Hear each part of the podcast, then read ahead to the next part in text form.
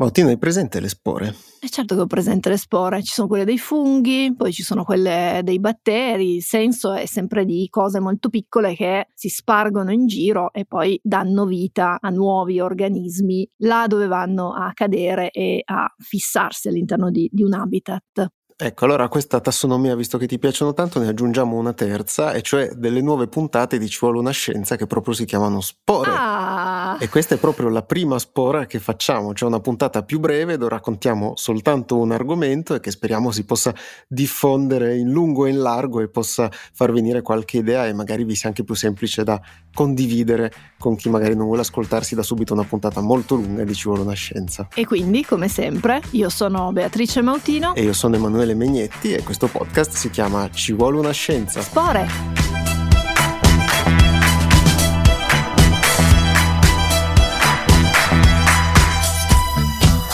Allora, Megnetti, siamo arrivati a fine anno e come ogni capodanno, insomma, bisogna fare un po' la lista delle cose che sono andate bene, di quelle che sono andate male, dei buoni propositi e in ambito scientifico questa lista in genere la fanno le riviste scientifiche, da quelle più importanti a quelle ovviamente meno e forse la più famosa di tutte è la lista che fa Science, la rivista da cui noi spesso attingiamo per raccontarvi le cose. Science proprio negli ultimi giorni ha pubblicato una lista dei progressi scientifici più importanti e promettenti ottenuti nel 2022 e quindi insomma noi proviamo a raccontarvene alcuni e poi a guardare anche un po' più in là all'anno prossimo.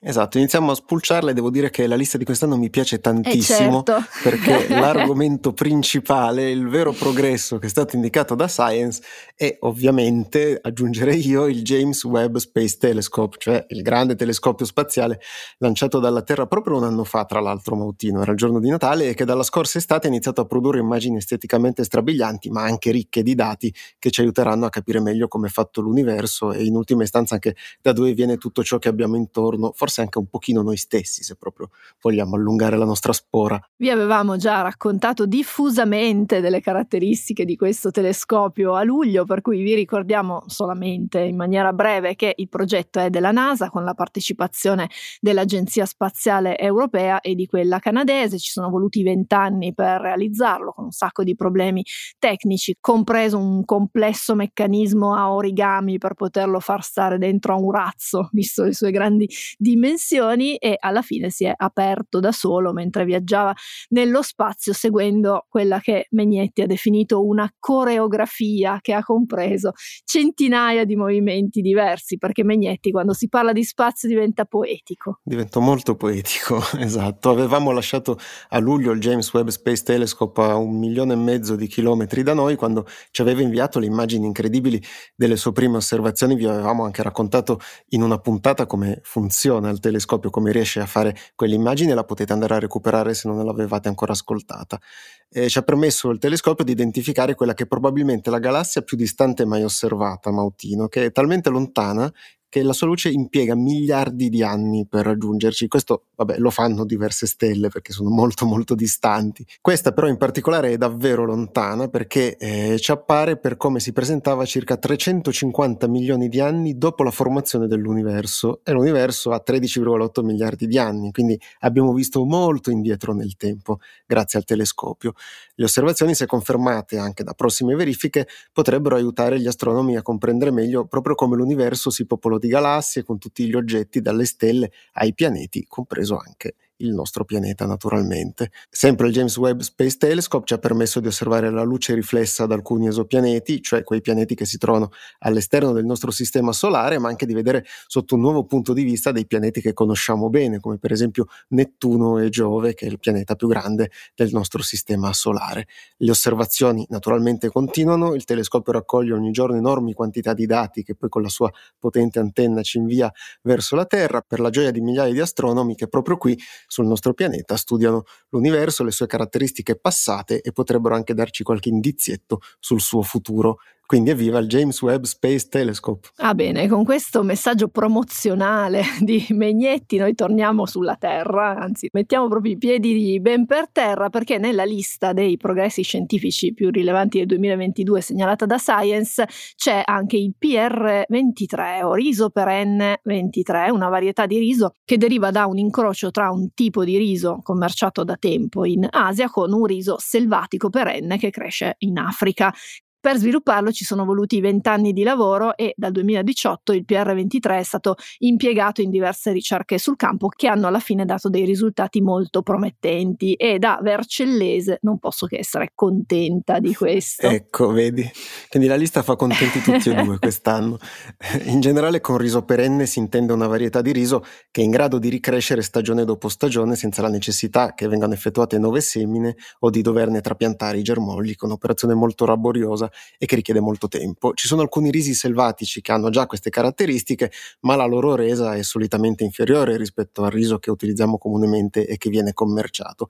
Per questo proprio vari centri di ricerca sono da tempo al lavoro per selezionare nuove varietà che siano perenni e abbiano al tempo stesso un'alta resa. Il PR23 sembra rientrare in questa categoria e come comunicato quest'anno dai ricercatori cinesi la sua resa in campo è stata paragonabile al riso comune con una riduzione sensibile dei costi negli anni poi successivi alla semina, quindi insomma si ammortizza da, da questo punto di vista il costo iniziale e l'ammortamento c'è soprattutto in termini di lavoro per i coltivatori. Tra l'altro io vercellese, ma con una nonna che era una mondina, per cui doppio, doppio vantaggio da questo punto di vista.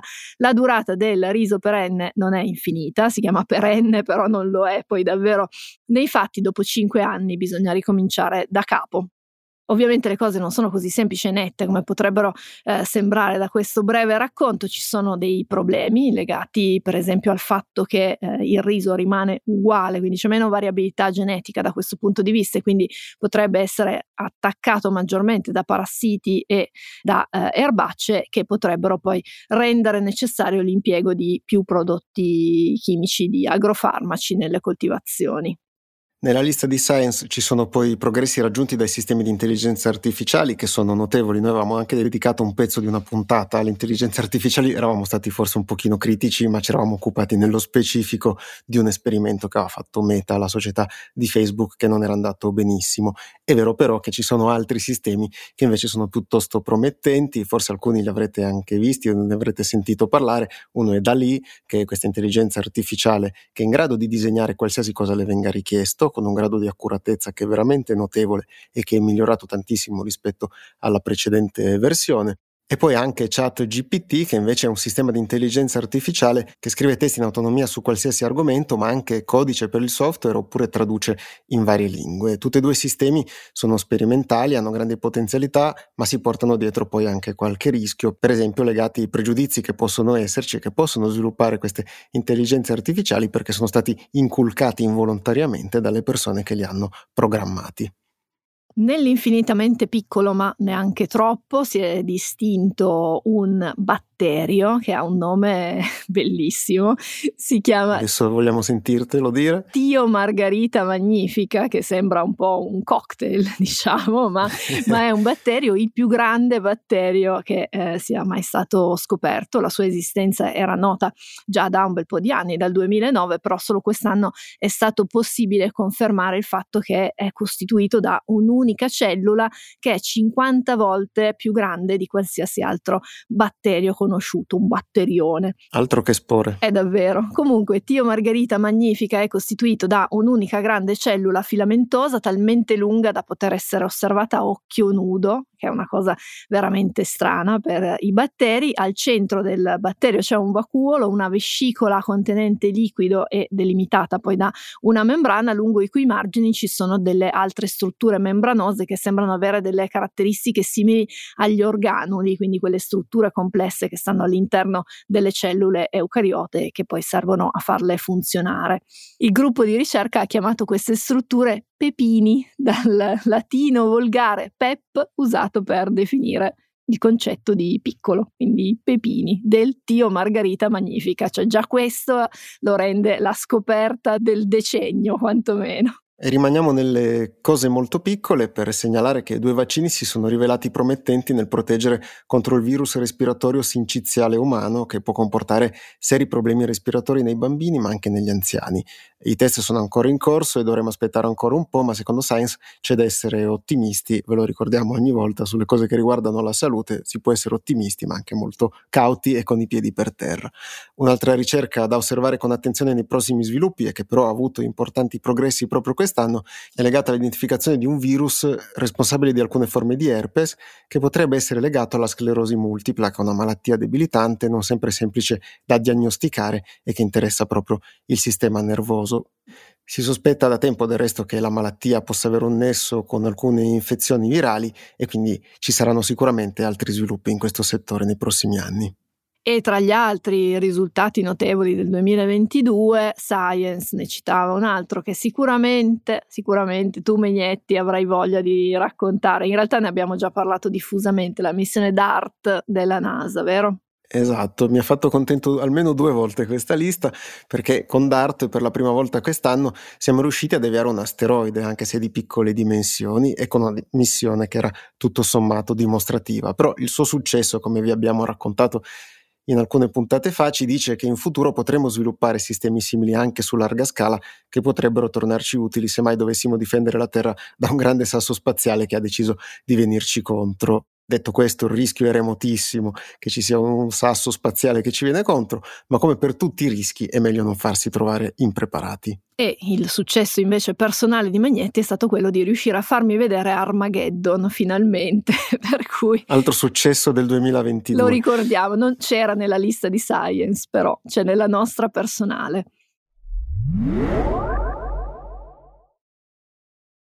Sempre Science segnala anche i breakdown, cioè le cose che non hanno funzionato, perché comunque insomma ce ne sono state. La prima che mette in questa lista è la strategia zero Covid della Cina, che riporta Science all'inizio è stato un successo, ma con il tempo ha messo a dura prova l'economia cinese, ha frustrato i suoi cittadini e probabilmente ha fatto più male che bene alla salute pubblica. Tutto questo anche considerando la bassa percentuale di popolazione cinese vaccinata. Altro fallimento sono le collaborazioni scientifiche internazionali interrotte giocoforza in seguito alle tensioni provocate dall'invasione dell'Ucraina da parte della Russia. L'Agenzia Spaziale Europea ha per esempio dovuto rivedere pesantemente i piani per ExoMars, che è la sua missione per mandare un rover su Marte e che avrebbe dovuto realizzare proprio in collaborazione con l'Agenzia Spaziale Russa Roscosmos. Il CERN, il Laboratorio Europeo di Fisica delle Particelle, ha invece dichiarato che non accoglierà più scienziati dalla Russia e dalla Bielorussia dopo la scadenza dei patti con quelle nazioni nel 2024. Poi bisognerà vedere quali saranno le evoluzioni nei prossimi mesi e se ci saranno degli aggiustamenti su questo.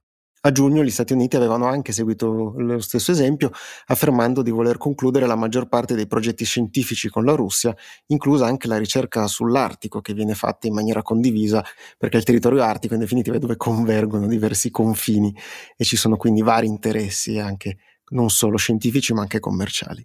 La guerra ha sconvolto anche i mercati globali dell'energia, di questo ce ne siamo accorti tutti direttamente, ha fatto salire i prezzi e ha intralciato i già complicati tentativi di ridurre le emissioni di gas serra. La Germania e l'Austria, riporta Science, hanno dichiarato che ritarderanno la chiusura di alcune centrali elettriche a carbone e addirittura che riapriranno degli impianti eh, che erano stati chiusi e poi in generale noi europei stiamo importando più gas naturale liquefatto dagli Stati Uniti e dal Medio Oriente con conseguenza sulle emissioni di queste cose ne abbiamo parlato diffusamente nelle puntate di, di quest'anno. L'Agenzia internazionale per l'energia, la IEA, cerca di vedere il bicchiere bicchiere un po' mezzo pieno e dice che la crisi ha evidenziato l'insostenibilità dell'attuale sistema energetico globale, quindi ce l'ha fatto vedere in qualche modo e quindi questo potrebbe accelerare la transizione verso un'energia più pulita. Staremo a vedere e noi continueremo a seguire gli sviluppi come d'altronde abbiamo già fatto quest'anno. E finita questa rapidissima carrellata su alcune delle notizie, delle cose più interessanti in ambito scientifico che sono successe nel 2022, vediamo anche che cosa aspettarsi dall'anno che sta per iniziare. Lo facciamo in questo caso con l'aiuto di Nature, che invece ha fatto una lista sulle cose da tenere d'occhio nel 2023. Ci sono naturalmente i vaccini e lo accennavamo anche prima, quelli di nuova generazione a base di mRNA contro altri patogeni come la tubercolosi, la malaria e l'herpes e aggiungiamo noi anche i tumori di cui abbiamo parlato nella puntata puntata scorsa prima delle feste. Rimanendo in ambito medico, il prossimo anno dovrebbe essere approvata la prima terapia genica fatta utilizzando CRISPR-Cas9, quindi questa tecnica di modifica genetica di cui abbiamo parlato più volte. L'approvazione dovrebbe seguire i risultati molto promettenti ottenuti da studi clinici nei confronti di due malattie genetiche che colpiscono il sangue, la beta-talassemia e l'anemia falciforme. Non mancheranno ovviamente le notizie di spazio di cui parlare certo. anche nel 2023, anche perché da una parte ci sono gli Emirati Arabi Uniti con una missione marziana, stanno mandando lì un loro robottino, un rover. Poi ci sarà il Lunar Flashlight della NASA che invece ha l'obiettivo di esplorare e individuare i depositi di ghiaccio che potrebbero essere presenti sulla Luna e studiarli meglio rispetto a cosa abbiamo fatto finora. E poi c'è la missione giapponese Akuto R che tenterà un atterraggio lunare in aprile.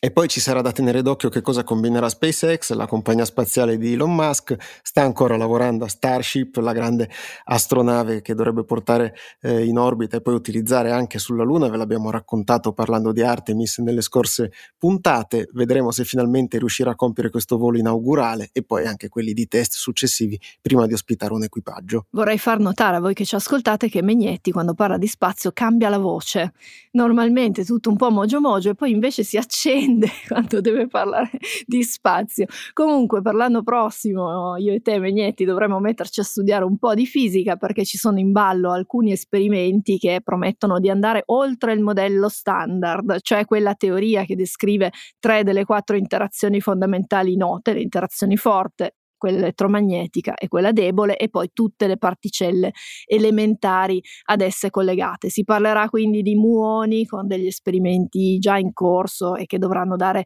i risultati nel 2023, di neutrini con un esperimento dell'osservatorio di Jiangmen nel sud della Cina e di neutroni con l'apertura dello European Spallation Source ESS che eh, si trova vicino a Lund in Svezia ed è un progetto paneuropeo che genererà degli intensi fasci di neutroni per studiare la struttura dei materiali utilizzando il più potente acceleratore lineare di protoni mai costruito. E visto che ne abbiamo parlato nella prima stagione di Ci vuole una scienza e poi anche successivamente parlando di nucleare, di fusione nucleare, nel 2023 dovrebbe entrare in funzione il primo deposito geologico di scorie nucleari permanente. Pensate, dovrebbe durare per almeno 100.000 anni, almeno nelle intenzioni della Finlandia e proprio su un'isola della Finlandia è dove sarà installato questo deposito. Il governo finlandese ha approvato la costruzione nel 2015 per smaltire in sicurezza il combustibile nucleare esaurito fino a 6.500 tonnellate di uranio radioattivo che saranno imballate in contenitori di rame, che saranno poi ricoperti di argilla,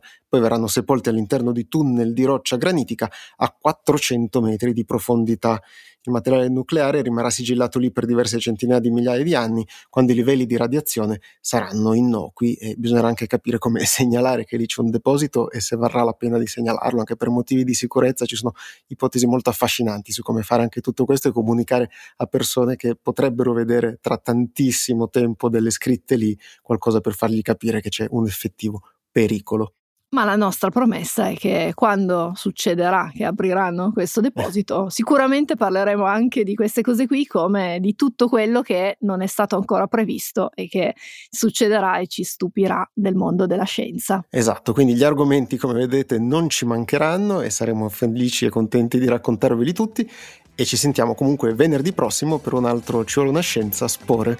E quindi Mautino 5, 4, 3, 2, 1. Buon, Buon anno! anno. A venerdì prossimo. Ciao!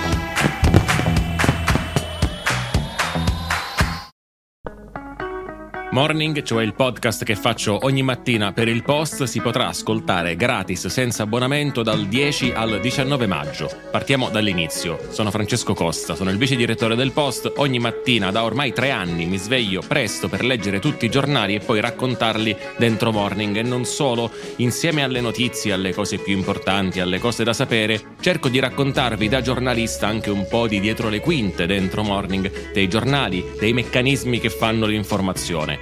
Morning è un podcast normalmente rivolto alle persone abbonate al post, ma appunto, siccome compie tre anni, per ascoltarlo dal 10 al 19 maggio basterà semplicemente scaricare l'app del post, che è gratis, registrarsi con un account gratuito anche quello e ascoltare Morning, Morning Weekend, anche l'archivio. Se volete, se siete curiosi, è una buona occasione per provare. Prometto che ascoltando Morning non vi mancheranno poi per tutta la giornata gli argomenti di discussione, prometto anche che non parlo sempre così veloce. A presto!